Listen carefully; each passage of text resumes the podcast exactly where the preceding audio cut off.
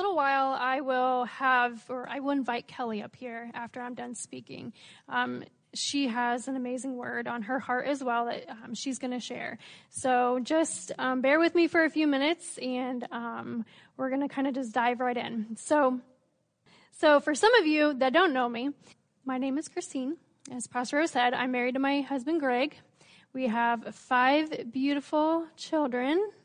Woohoo! Yeah. Um, Kaylin Bailey, Parker Preston Graham, and yes, I do get them all confused all the time, and I'm like, Bailey, Kaylin, Parker, Preston. I don't know which one I'm trying to yell at, but whatever.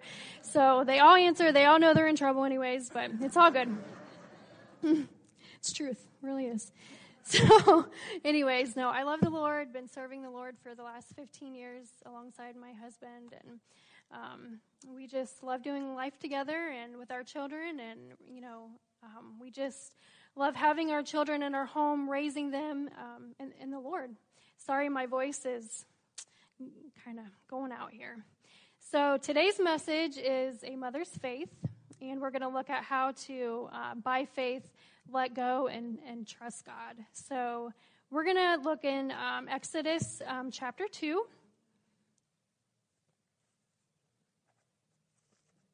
And I got all my cards here for Mother's Day, so right there in the Bible.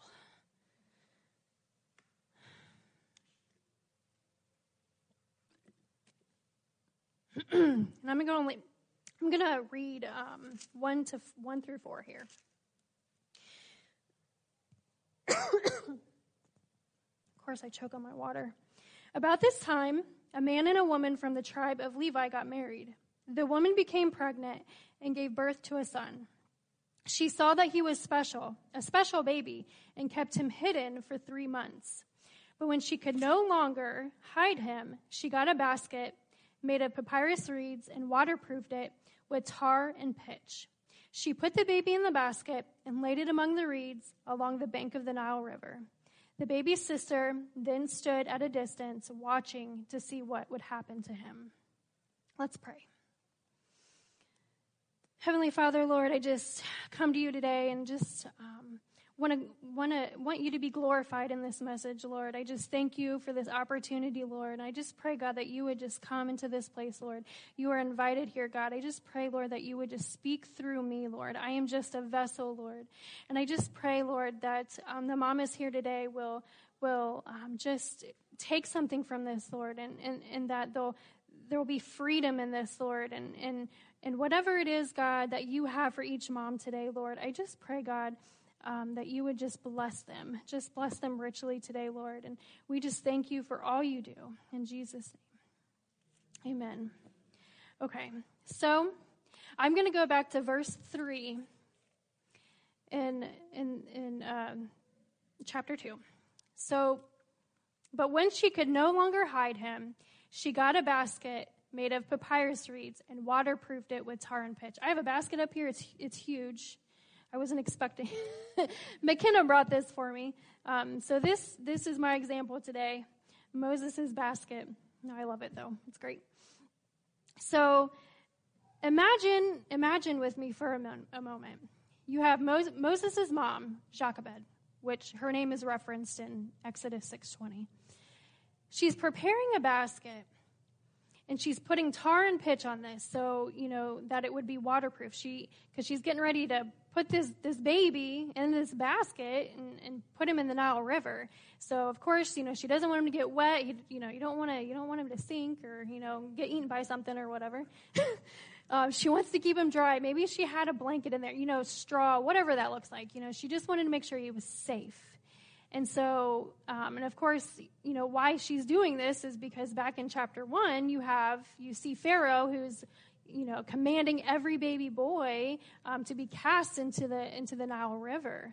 Um, beautiful thing, but Moses' parents saw that he was special. He was a beautiful child. They knew they had to hide him, they knew they had to keep him safe. And so they weren't afraid of the king's commands. You know, they, they feared God they feared God more than they feared man. That's so important. We're fearing God more than we're fearing man. In Hebrews 11:23, it says, It was by faith that Moses' parents hid him for three months when he was born. They saw that the God had they saw that God had given them a beautiful, or some translations say unusual child, and they were not afraid to disobey the king's commands. So Jochebed started preparing the basket for her son. I could only imagine at this moment, in this woman's life, in this mother's life, as she's preparing this basket, she's putting the tar and pitch on it. You know, she's she wants to make sure her son is safe. I can only imagine maybe the fear that this woman has, or maybe even anger. Maybe she's angry, or, or you know, the tears that are coming down her face.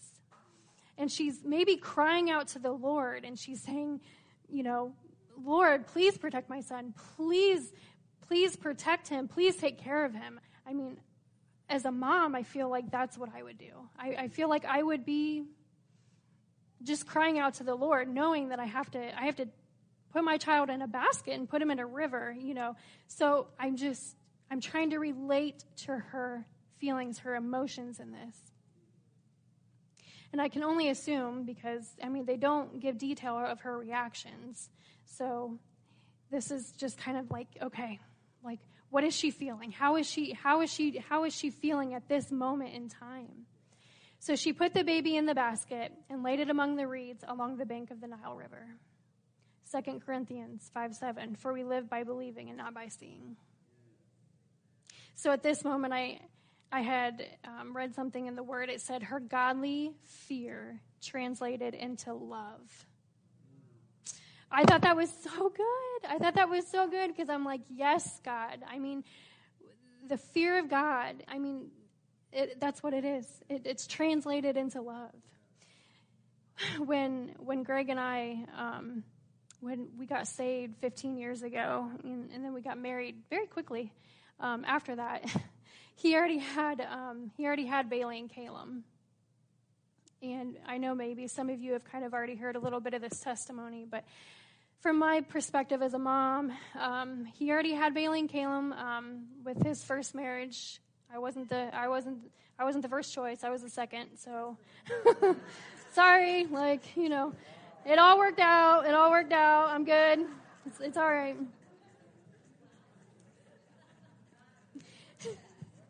I was the best. I was the chosen. I was the chosen.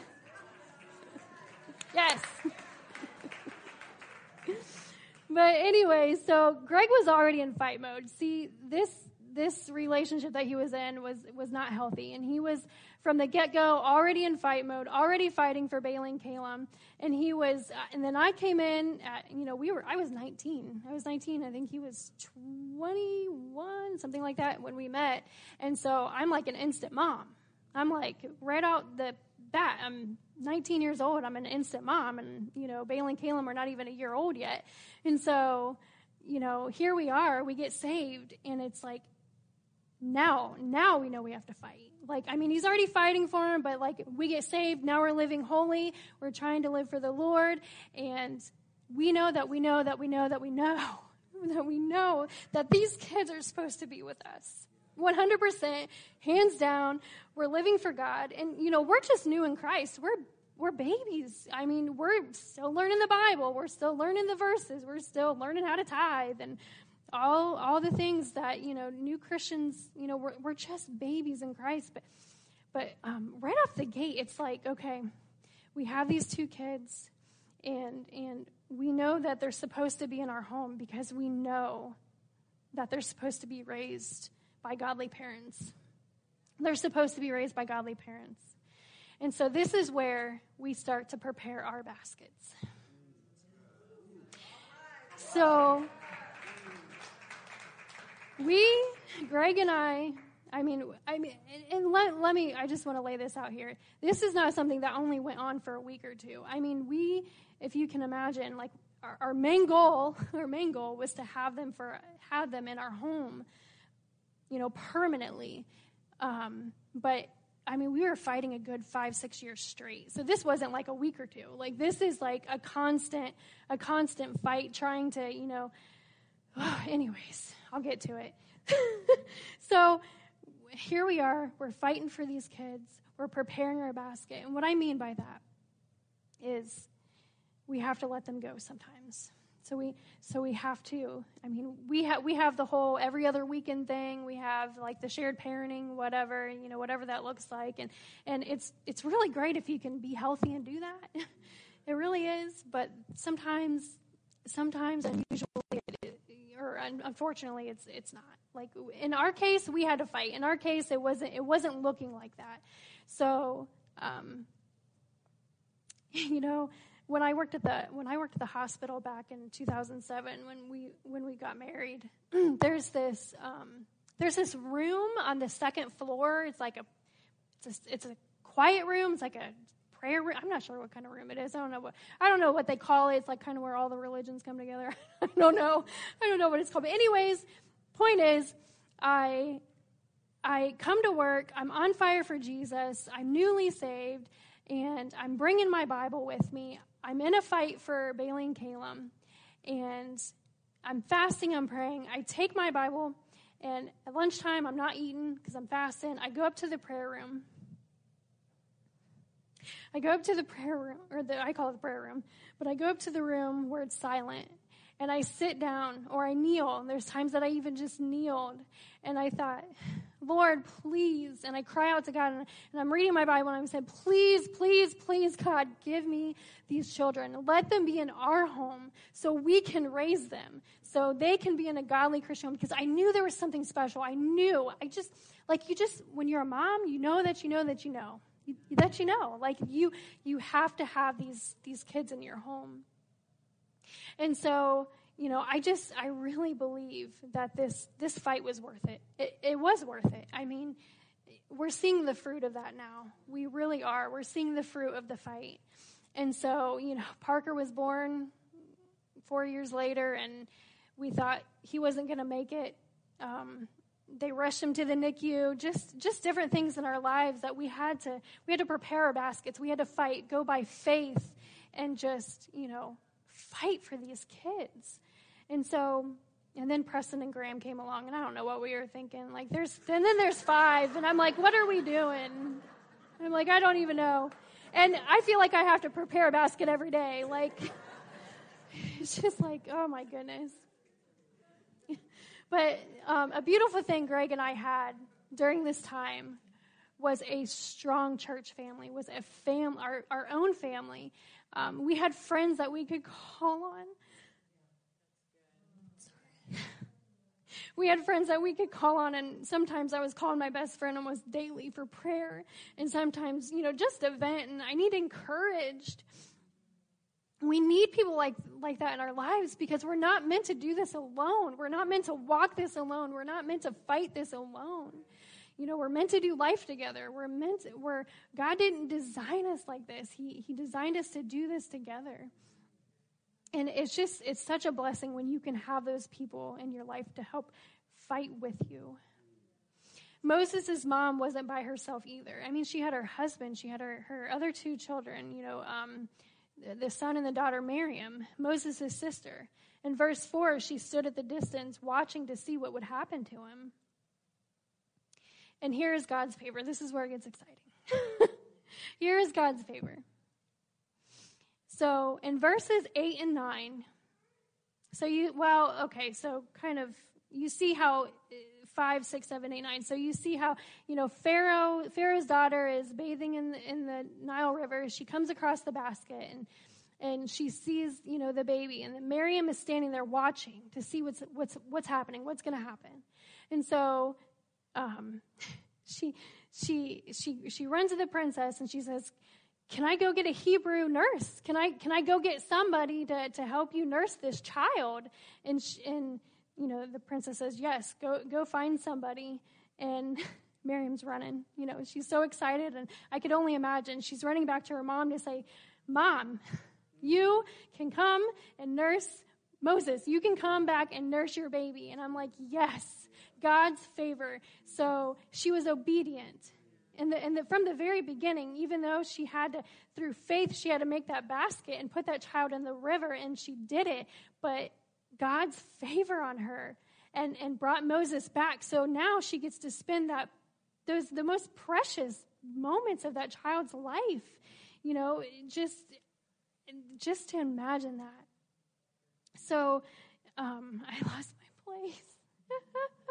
so she gets to spend the most impressionable, the most impressionable moments with that child. She gets she gets to see that child grow up the first, I don't know, they say sometimes you know, three to five years. I don't know what that looked like for Moses, but, you know, his first steps, his first words, his laughter, all the things, right? So he gets, he, she gets to experience that with him. And so, I don't know, maybe, maybe some of you, maybe some moms today, can relate to the circumstances that, you know, Greg and I have went through. Or maybe you're getting ready to send your daughter or, son off to college or for the first time, or maybe it's, you know, kindergarten, or maybe, you know, you're a new mom. There's a new mom here there's going to be a new another new mom and just the the different things that you know you go through the circumstances or you're a grandma raising your grandchildren or stepmom or aunt or whatever that circumstance in your life just rest assured that you can put your trust and faith in god and and just keep um, at first I said weaving the basket, but I don't know that she really weaved it. um, but she definitely prepared that basket for her child. And um, she was so faithful, and in that, God's favor was upon her. So Jochebed's um, painful decision, yet continuing to have faith and trust in the Lord, point, paints a powerful picture of surrender and a life of faith that when circumstances arise, we sometimes are forced to have to make hard and painful decisions. You know, we didn't, you know, in, in, all honesty, we didn't like having to, you know, have the twins come back to our home and then having again every other weekend, taking them back. Like you feel like you're giving them to the world and you're like, no, I don't want to do this anymore because then we have to get them back and almost like retrain them and like just like all the things. And I'm like, I, Lord, please just let them be in our home so we can raise them. And, and, and we later had victory in that. We really, we, we had victory. We, we got them. They're in our home. We're, we're raising them to the best of our ability and, and we see the fruit of that. But we, we thank God for them and, and all our children. We do. And like Jochebed, we can only hope and pray that the Lord will pour his favor upon us and that we might surrender our children wholeheartedly to his perfect will. And so today I just ask, what would it look like if we by faith would prepare the basket or surrender our children every day over to the Lord? How would it affect our families, our church, our communities, just by allowing God to have his way with our kids? I just feel like, you know, even even in all of that that you know maybe there's maybe you need healing today. Maybe maybe you maybe you've went through something. I mean i can only imagine what jochebed's heart felt like. I'm sure that she needed you know the lord to touch her and heal her and restore her. Like she eventually she had to let she took she took moses back you know she took him back and then had to leave him there. So i can't imagine what her heart felt like then but um, you know, we we we need we need the healing. We need allow we need to allow God to to make us whole. We do. We need that. So I just, you know, I hope and pray that you're encouraged today just to trust and have the faith in God and allow Him to have His way with your children. Proverbs 3 5 through 6. Trust in the Lord with all your heart and do not lean on your own understanding. Seek His will in all that you do and He will show you which path to take. So, mamas, I feel like God is saying, and I had to write this down because He told me He told me this, and He said, "You're not alone. You're not alone. God is here, and He is with you, and He has already gone gone before you. He is ready to meet you there." Right where you are. He's ready to meet you right where you are. You are so loved. You are so loved. And your child, your child is unique to you and only you. And God designed that child perfectly for you. So, um, as we transition here, and, and Wendy's going to come and, and da- uh, do her dance ministry, but I just pray that you're encouraged today.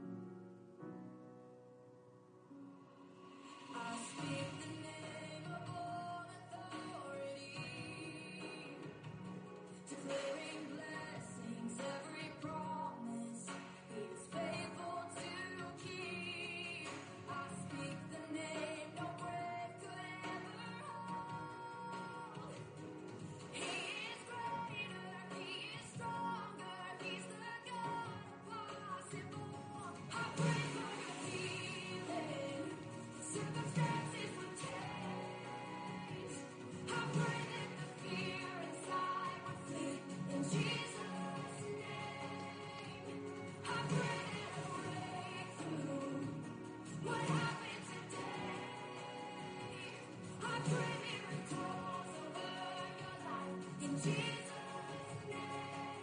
Jesus'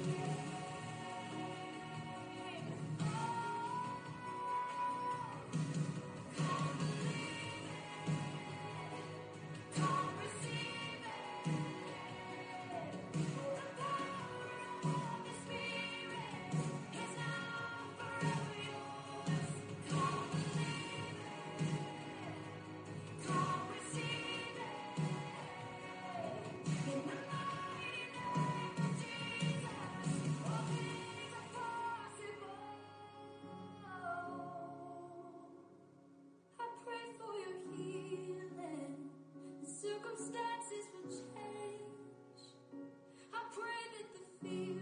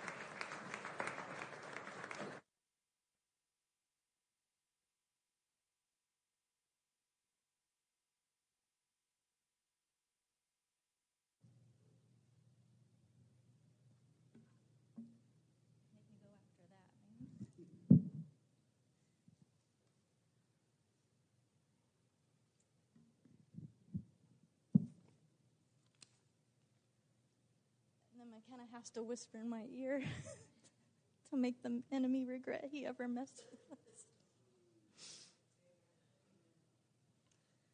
and I'm not going to ugly cry. I'm not going to ugly cry. ugly cry. So, um, Wendy and Christine and Ashley and I were painting the nursery. I don't was it like last month? I don't know. And we just start sharing our testimony and just, I mean, Wendy's dance came in and the music and everything, and God was just working in that moment. And, uh, you know, we knew Christine was going to speak on this day. And a few weeks ago, she texted me because we were supposed to get together for coffee, but uh, we just, it just never worked out. So she texted me in our reader text, and she said, I really feel like you're supposed to, you know, share Mother's Day with me. You're supposed to speak. And instantly my flesh was like, nope, I'm not, you know, I'm not, I'm not going to do it. And I'm sitting here thinking of all the reasons why, you know, we're so busy. And, and McKenna comes and sits on the couch. And she said, Mom, today a year ago, Jetson and I moved back home with you. And so, how can I not, you know, as much as I, my flesh doesn't want to do this right now, how can I not share our story of his goodness and what he did in our lives and just what he did?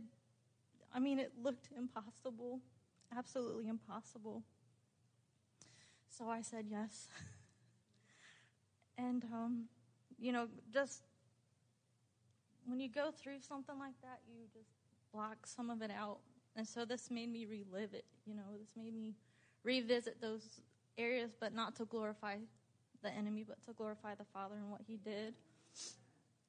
Um, so in February, after Jetson's birthday, um, I took this down off of our ceiling, and it was um, one of the promises that we were standing on and believing for McKenna to come back. Um, and I had found it, uh, you know, during our journey with McKenna. Uh, and it was a mother, a Christian mother, that had written a blog about her son who had left, and he had emptied his savings account, and he just didn't come home one day. She, they had no idea where he was, and so she shared this blog and her journey with him and the Lord gave her the scripture, and then He showed her how it applied to him or to her and in their situation. Jeremiah 31, 16 through 17 says, Thus says the Lord, refrain your voice from weeping and your eyes from tears for your work. The raising of your children and your prayers shall be rewarded, said the Lord. And they, your children, shall come back from the land of the enemy. There is hope something you can expect in your future, says the Lord. Your children shall come back to their own border, the place of safety, peace, and well being. And so, you know, I'm sitting there and I'm looking at that and and what that says and I'm just reminded of you know our journey and um, what we went through. Um, you know, my husband and Rich and I have been married for 23 years, and we served in we've served here for six years, and we served with Pastor O Megan before, and I don't know how long we've been, even been serving. I mean, over 15 years. Um, and we have three children. We have, you know, McKenna, Kobe, and Canaan. And we've always loved the Lord, and we've always taught our children, you know, God's word, and we've stood on it, and we've prayed. Um, so when stuff like this happens, it's like, how did we get here? You know, it's not it's not what it was supposed to look like. Um, you know, and as I took that paper down, I just remember everything that we went through. It was three years. It was three years. It wasn't um, the quick storms that we like that just blow in. You know, I love the beach, so I love the, the storms that blow in and, and blow back out. It wasn't like that. But the Lord really has brought McKenna so far in our family, and He's been faithful, you know. And I'd like to say that I was a warrior through it all, that I did everything right, um, fighting for the return of our prodigal. But the Lord was faithful, and He patiently walked me through the darkness, and we finally made it to the other side of the storm. Um, and during that time, Pastor Rose spent I don't know, hours upon hours upon hours upon hours counseling us. Mostly me because Richie didn't know what to do with me half the time. Uh, I I knew exactly when I was having a bad day, and I would get a phone call from Ro. I'm like, "Yep, Rich called him. like, what do I do with this woman? All she does is cry." Um, but one thing Pastor Rowe would repeatedly ask me is he would say, "Well, who, who's the real enemy?"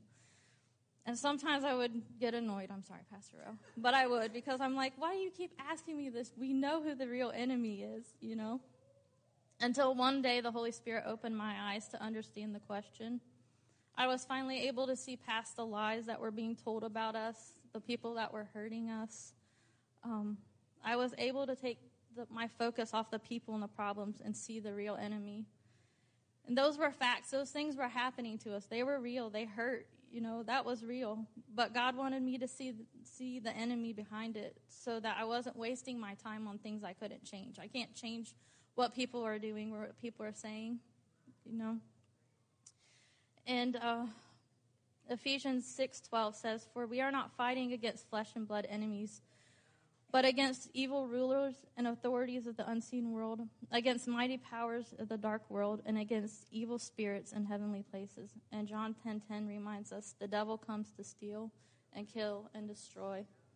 That's his goal for our lives as believers. That's his goal for our family. He wants he wants our families to look like just everyone else's family of the world. You know, he, he wants it to look like God does not make a difference. And so, as I share our testimony today, it's not to bring shame to anyone. Um, you know, it's not to bring shame to McKenna or anyone like this. We've all been deceived by the enemy. Um, we've all been used by the enemy, and and so this is this is my take on the mother of the prodigal. So throughout high school and after she graduated, McKenna was on fire for the Lord. She she was a great speaker, and at one point she wanted to be a pastor. And even as a young girl, people that weren't saved would just tell us, you know, there's something so special about her. McKenna was a talker. She still is. But she loved to talk about God. And if you gave her a minute, she would talk. she would talk so much about God. And so Richie and I were always wanting to protect that. You know, we wanted to protect what we saw in her and, and guard her heart and guard her mind. Um, I'm sure my kids don't like it, but you know, we were considered strict parents. We we were we were careful about who influenced our children and who spoke, you know, spoke around them and you know what they had. So before McKenna dated anyone in high school or even after she graduated, which kind of seems odd to some people now, but we would sit the guy down and we would have a long talk about McKenna and who she was and about protecting her purity and the call of God that she had on her life. And, you know, if you're going to date her, then you're going to help her grow and move and reach her destiny. So, spring of 2019, she began a relationship. And before the relationship, she was struggling with some things. I mean, she's 19 years old. I mean, we've all gone through that. And so she was going through stuff, and everything, you know, seemed fine. But by that midsummer, McKenna struggles were real, and we just saw some changes in her. And the enemy used those struggles and hurts to bring deception. And by fall of 2019, she moved out. And here our daughter was living with a guy that she wasn't married to. And Richie and I couldn't believe this was happening because this is what we've, you know, this is not what it was supposed to look like. It was like our lives blew up in our hands. And it was dark and trying for us. Richie was always so great in faith and he was always so strong and he was always like, You just got to picture her coming back. And even despite his hurt, he was always just so encouraging to me. And, um, you know, God just knows what you need, and He'll use your spouse at those times. And even though he was hurting, he was always just so strong in that time. And so I spent a lot of time in bed crying. I'm sorry, boys. I look now back at Kobe and Kaden, and I was like, and Richie, I was like, I was pretty much useless. I spent a lot of time in bed, and at night I would maybe would sleep like one or two hours. The just the tormenting spirits every time my head would hit the pillow. It was just like flooded of like what McKenna's life is going to look like now. And our and our relationship with McKenna was distant. You know, we went from being this close family to not seeing her, not getting to talk to her, spend time with her. But Richie and I stood in agreement for her to come back home you know, we wanted God's will for her life, and we knew that where she was, she had the door open to the enemy. And we didn't want that for her. So we saw the, you know, the little glimpse of hope, and and God, you know, answered our prayers, but as you'll see soon, it wasn't the right prayer.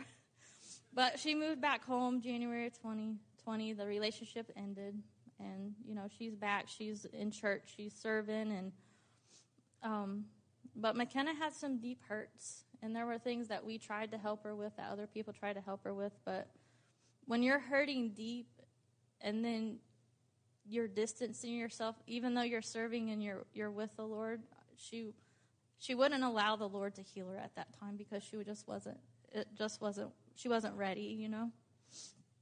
And so at the end of March, one afternoon, McKenna didn't come home from work, and I just knew. I knew. I was instantly so mad. I knew.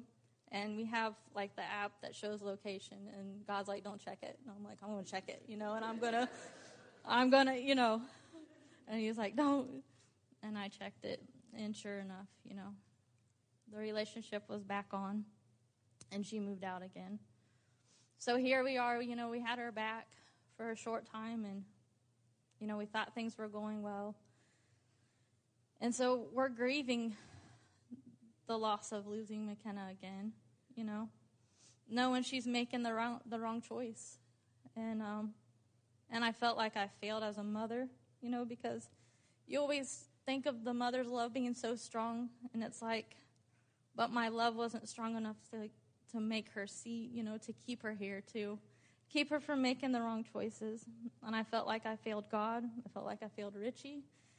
You know, I'm supposed to be the stay at home mom. He's off, you know, making money, and I'm supposed to be raising the kids. And this is what it looks like. And the enemy just flooded my mind with all these thoughts. And honestly, I was just too tired to fight them. I was still exhausted from the last battle. you know, I was still tired. And I just remember telling the Lord, like, I can't do this again. Like, I just can't do this again. I didn't want to hurt anymore.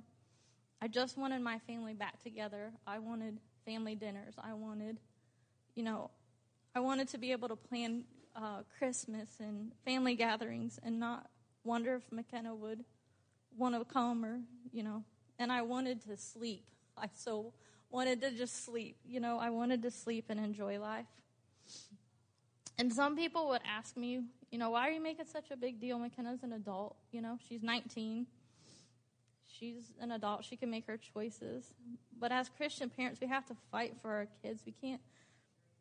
We have to we have to get her to her destiny, you know? We can't stand before God and be like, "Well, she's an adult. She can make her own choices, her own decisions." We never stop fighting for our kids no matter how old they are. We never stop fighting for them. So one afternoon, Richie came home from work, and this is during, during COVID, so he was an essential worker.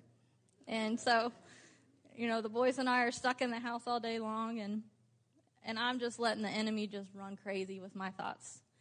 And um, and I decided that I was going to go and I was going to save McKenna. I was physically gonna go get her, you know? And I'm just like, I'm gonna physically go get her. Like, I'm tired of this. I'm not doing this. I'm gonna go get her. And so Richie comes home from work and, and he goes to take a nap. And so I remember I'm in our bathroom and I'm doing my hair and makeup. And like all of a sudden it comes to me like, why are you doing your hair and makeup? And I'm like, I could get arrested. And I wanted to make sure that you know, I look decent because I've been in lockdown for a couple weeks, and if I was going to get arrested, I wanted to look good. You know, you know, I did. I wanted to look good. Mm-hmm. And as I'm writing this down and telling you guys, it did, does sound a little crazy, but that's where I was. I was desperate. And so, you know, Richie's still napping. I sneak out because I know Richie was going to stop me. And on the way, I'm telling God, you know, what the plan was, what we're going to do.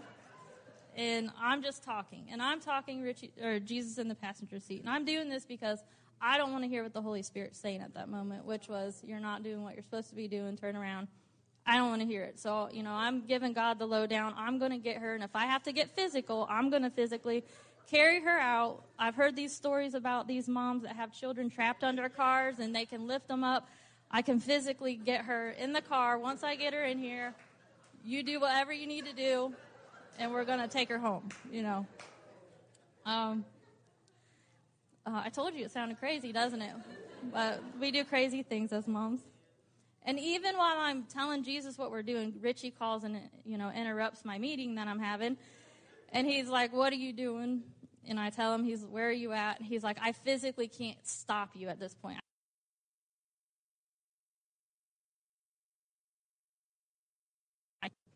And I'm like, and he's like, "But you've already made your mind up, haven't you?" And I said, "Yep." So I go, and uh, nothing went as planned. You know, My McKenna's extremely mad at me. You know, extremely, extremely mad at me. Um, and it just made things worse, honestly, because I wasn't. That was me trying to be the savior. Um, and so we went for a while, I think a couple weeks, and McKenna came home to get her stuff from our house. And by this time, you know, she comes to get her stuff and she's got her basket. And I feel like I'm on my knees. I'm literally on my knees and I'm begging her, don't do this. We'll wipe the slate clean. Um, it, our life doesn't have to look like this, you know. And she just kept saying, Mom, I know what I'm doing and I'm going to be fine. And I'm like, You're not. You're not going to be fine, you know. I just knew, like, you're, you're choosing the wrong path. And um, so, you know, we're trying to reason with her. And at one point, I grabbed her around the waist and I was just holding on and I just begging, just begging her, please. Please don't walk away from God. Please don't walk away from your family. You know, pick us. Pick God. Pick your family. Pick, you know, choose life, you know. And I'm throwing everything at her. What about Pastor Rowe? You know, because she, Pastor Rowe's her mentor and she meets with him and, you know, just, what about your brothers? And she just kept saying, Mom, I'm fine. And I let go of her. And then I look at Richie and I'm like, save our family. Like, do something. Stop her. Something. And he's crying at this point and he's trying to reason with her. And um, just nothing we said would change her mind at that moment, you know? And uh, she left. And I've heard that door close a hundred times, but I'll never forget the sound it made that day. It was like my heart was ripped out of my chest. And I remember telling Richie, I'm sorry, but I have no fight left in me. I'm done. so Mac, um, you know, and Mac, while, while Mac was gone, people would try to come and, and comfort us. And, um, you know, just tell us, like, this is God's will for McKenna's life. This is his plan. And I'm sitting back and I'm like, so you, you're telling me that God told McKenna to go, you know, go and sin, live in sin. And, you know, and at the time I just couldn't think about God that way. You know, I couldn't think that He had anything to do with this. The one I'm declaring to have complete faith in, um, the one I'm trusting to rescue my child, had planned this for our family. The one that sent His Son to die for me brought on all this pain and this suffering. And so during that time, I really had to just guard my heart and my thoughts. And honestly, I didn't talk to many people because I was struggling so bad. Um, and I was in such a vulnerable place because, you know, like I told Richie, I just don't, I didn't feel like I had any fight left in me. And so often as believers, we forget, you know, when people are going through stuff, there's power of life and death in our tongues. And so at that moment, and anytime anybody's going through anything, we need to hear life. We need to be declaring. I needed people around me that were declaring life, not what it looked like in the natural, but what God said about it. And you know, so during this time, it was difficult because, you know, McKenna's struggling and, you know, she's off doing whatever. And it was, it was hard because it was, McKenna didn't talk or act like McKenna. You know, it was like I would talk, I would be having a conversation with her and just, not that the topics were terrible or anything like that, but it just wasn't the real McKenna. It wasn't real conversations. It wasn't the stuff that we normally talked about or or the things we did. But every time that I spoke with her, I would just look for that little glimpse of hope that, you know, God was doing something like, oh, she talked about God today, or, you know, she, you know, she said, you know, she said this and this, and but more times than not, I was discouraged and disappointed. Um, but Richie and I continue to pray and stand in agreement. And we stood on Mark 11, 23 and 24. It says, I tell you the truth. You can say to this mountain, May you be lifted and thrown into the sea, and it will happen. But you must believe it will happen and have no doubt in your heart. I tell you, you can pray for anything, and if you believe that you've received it, it is yours. So this time, our prayer was for McKenna to come back to the Lord, for McKenna to be in a strong, healthy relationship with the Father, to, to live her life for the Lord, no matter what that looked like. Um, that's what we wanted for her. Not, Lord, bring her back to us, because when she came back the first time, we physically had McKenna, but it wasn't the whole McKenna, you know, it wasn't. And so we knew she needed to be back with the Lord where her healing could take place and she could be whole. So we're praying, and, you know, by this time, um, you know, I've got, I'm, I'm stronger, you know. I'm praying and I'm standing in faith. We're declaring God's word over McKenna in the situation night and day, and that she would come back to the Lord. And I had scripture on index cards just plastered all over the house, um, scripture all over the mirrors. Just so anywhere that I looked, if the enemy brought a thought, I could just be like, "Nope, this is what this is what the Lord said. This is what we're believing." And um, Miss Joe even made little laminated little scripture cards for for me, and I had those taped all over the inside of my car. And whenever the opportunity uh, presented itself, I would slip a few of those in McKenna's purse or pocket. Did you ever find those? um, so, you know, here we are. And despite being a hot mess 98% of the time, between crying and lack of sleep, um, I stood in the gap for McKenna. We stood in the gap and we fought for her. And some days I fought while laying in bed. But I, I, I, you know, I was reading and declaring God's word, listening to sermons and worship music just 24 7, and just declaring, like, things are going to turn around. Today's the day, you know, I'd get up, today's the day. Um, but by midsummer, it looked like the furthest from what we were praying and believing God for.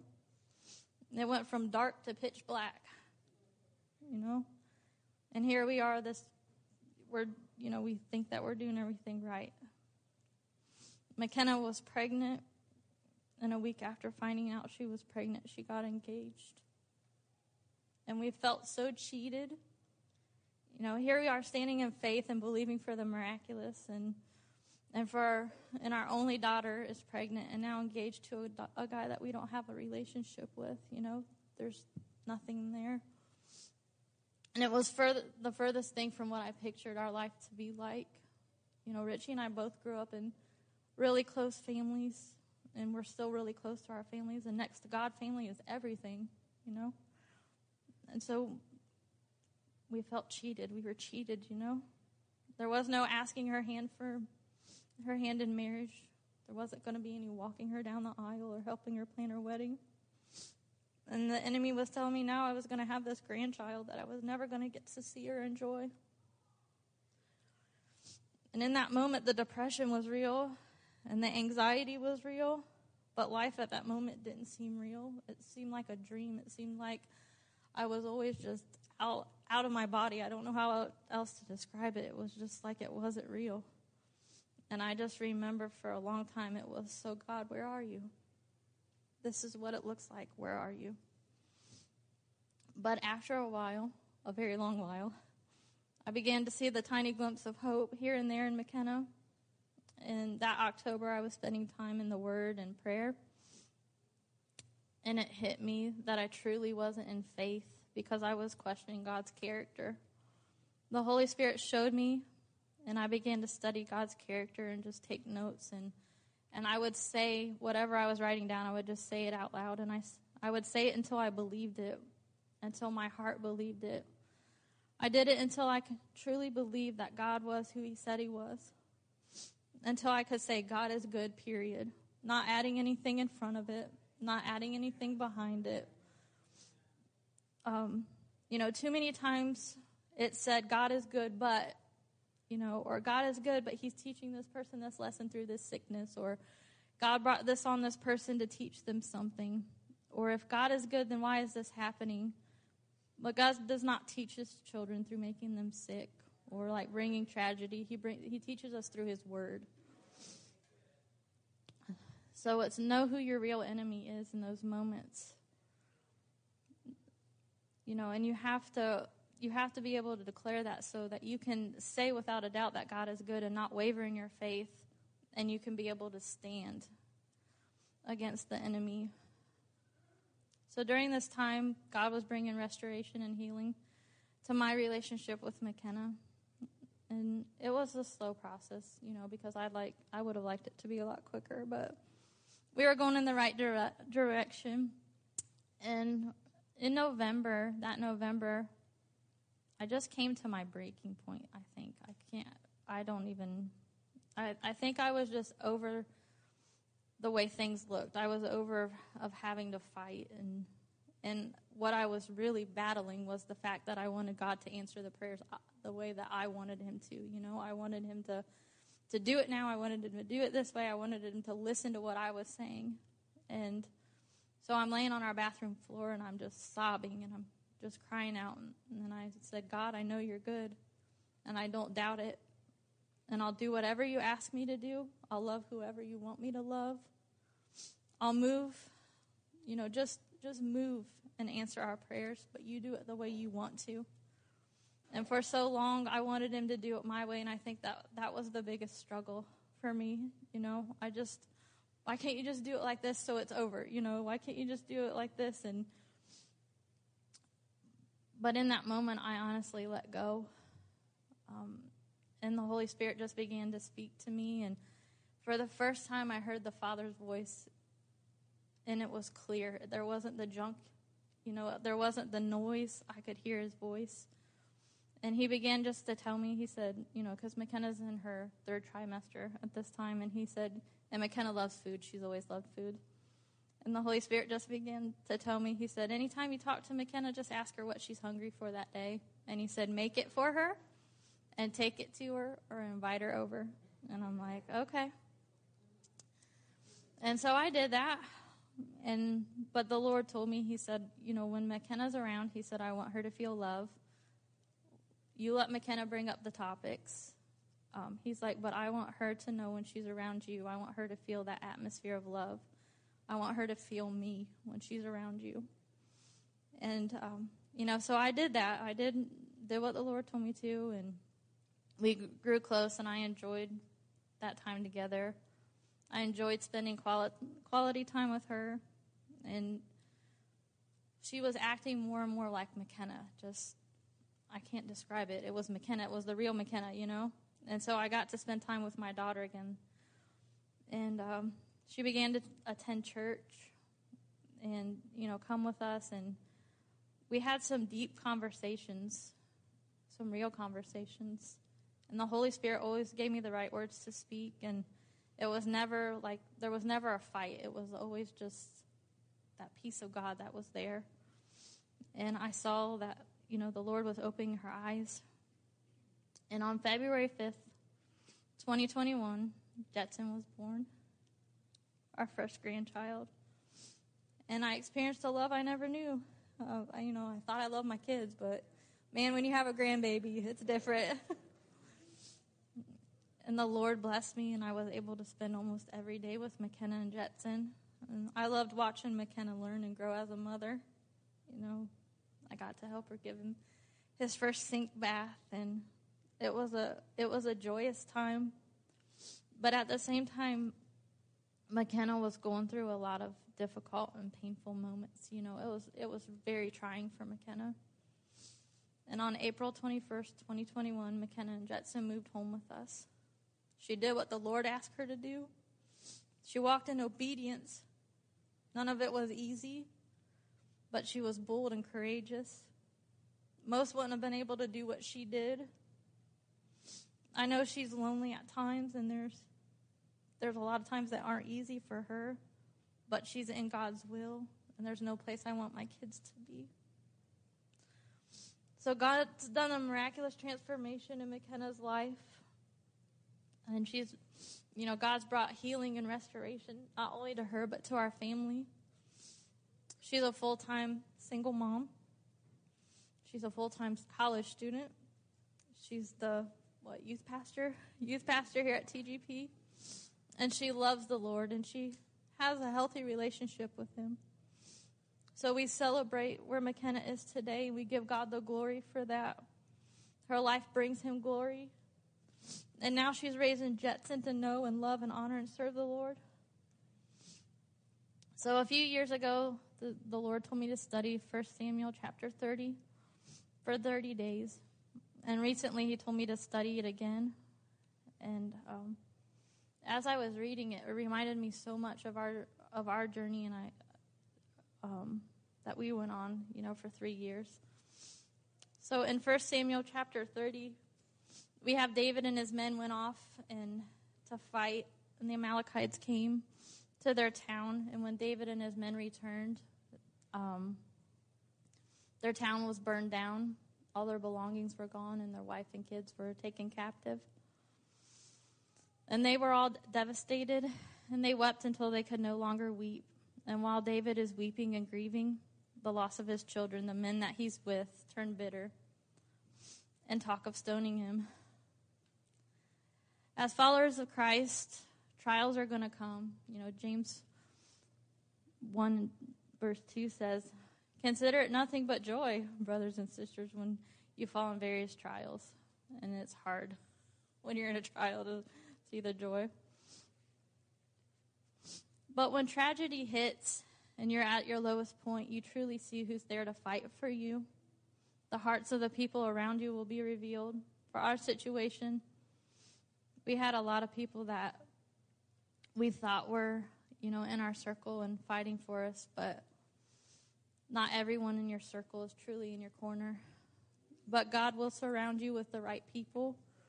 He'll surround you with the group of people that, that you need, you know even to get here, even for our family to get to TGP, it was such a fight from where we were. But God brought us here because He knew that, you know, He knew what we were going to need in that moment. And so that moment, David's in, you know, grieving and he's exhausted. And his own people are turning against him and he runs to the Lord. The last part of verse 6 says, but David felt strengthened and encouraged in the Lord. This is the key to being able to stand and thrive in any storm. David turned to the Lord and asked him what to do, and the Lord told him to take his men and go after the Amalekites and take back what was theirs. Along the way, David and his men found a servant of the Amalekites. The servant agreed to show them where the Amalekites were. And verse 16 says, when we brought David down, the Amalekites had disbanded and spread all over the land, eating and drinking and dancing because of the great spoil they had taken from the land of the Philistines and the land of Judah. Watching the enemy have fun with what belongs to you, seeing the enemy have a good time with your children and deceiving your family, that's difficult. But God is a just God this isn't what we normally do, but I'm going to ask everyone to stand. I'm sorry, Pastor O, you're not. it's the moms in charge today. So 1 Samuel chapter 30, verse 17 and through 19 says, Then David and all of his men struck down in battle from twilight until the evening of the next day, and not a man of them escaped except 400 young men who rode on camels and fled. So David recovered all the Amalekites had taken and rescued his two wives. Nothing of theirs was missing, whether small or great, sons or daughters, spoil, or anything that had been taken. David recovered it all. David recovered all the enemy had taken, and his wife and children were returned unharmed. So, mothers, no matter how far the enemy has taken your child or how impossible your situation looks, when you partner with God, He will take you from tragedy to triumph. You're not alone. The enemy wants you to believe that you are. The enemy wants you to come into agreement with the distorted picture he's given you of your child's future, the distorted picture he's trying to show you of your future. He wants to overwhelm you with lies and fears and doubt. He wants you to believe that God is not good and that he's not hearing your prayers and he's not answering them. But that's all a lie. The enemy is lying to you. We don't look at the facts. We look at the truth, and the truth is the Word of God and what He says about us and our children and our lives. When you're in your darkest moment, in your toughest battle, strengthen yourself in the Lord like David did. Know who the real enemy is and call him out. You have the authority. Allow the Lord to lead you through battle victoriously and recover all the enemy has taken from you. The Lord told me this is the season of preparation for the prodigal's return. It's a season for healing and restoration. We would like to take this opportunity to pray for mothers at this time, for those that need healing in their physical bodies, in their minds and relationships. We want to pray for uh, mothers of prodigals for strength as you stand in the gap until your prodigal returns. So we invite you to come at this time to the altar. Let us stand in agreement with you for what you need. It's not over, no matter how dark it looks how far it looks from what you've been praying and believing God for. He is working on your behalf. He's working on the behalf of your children. He's working on the behalf of your family. Stand and keep fighting. Don't give up.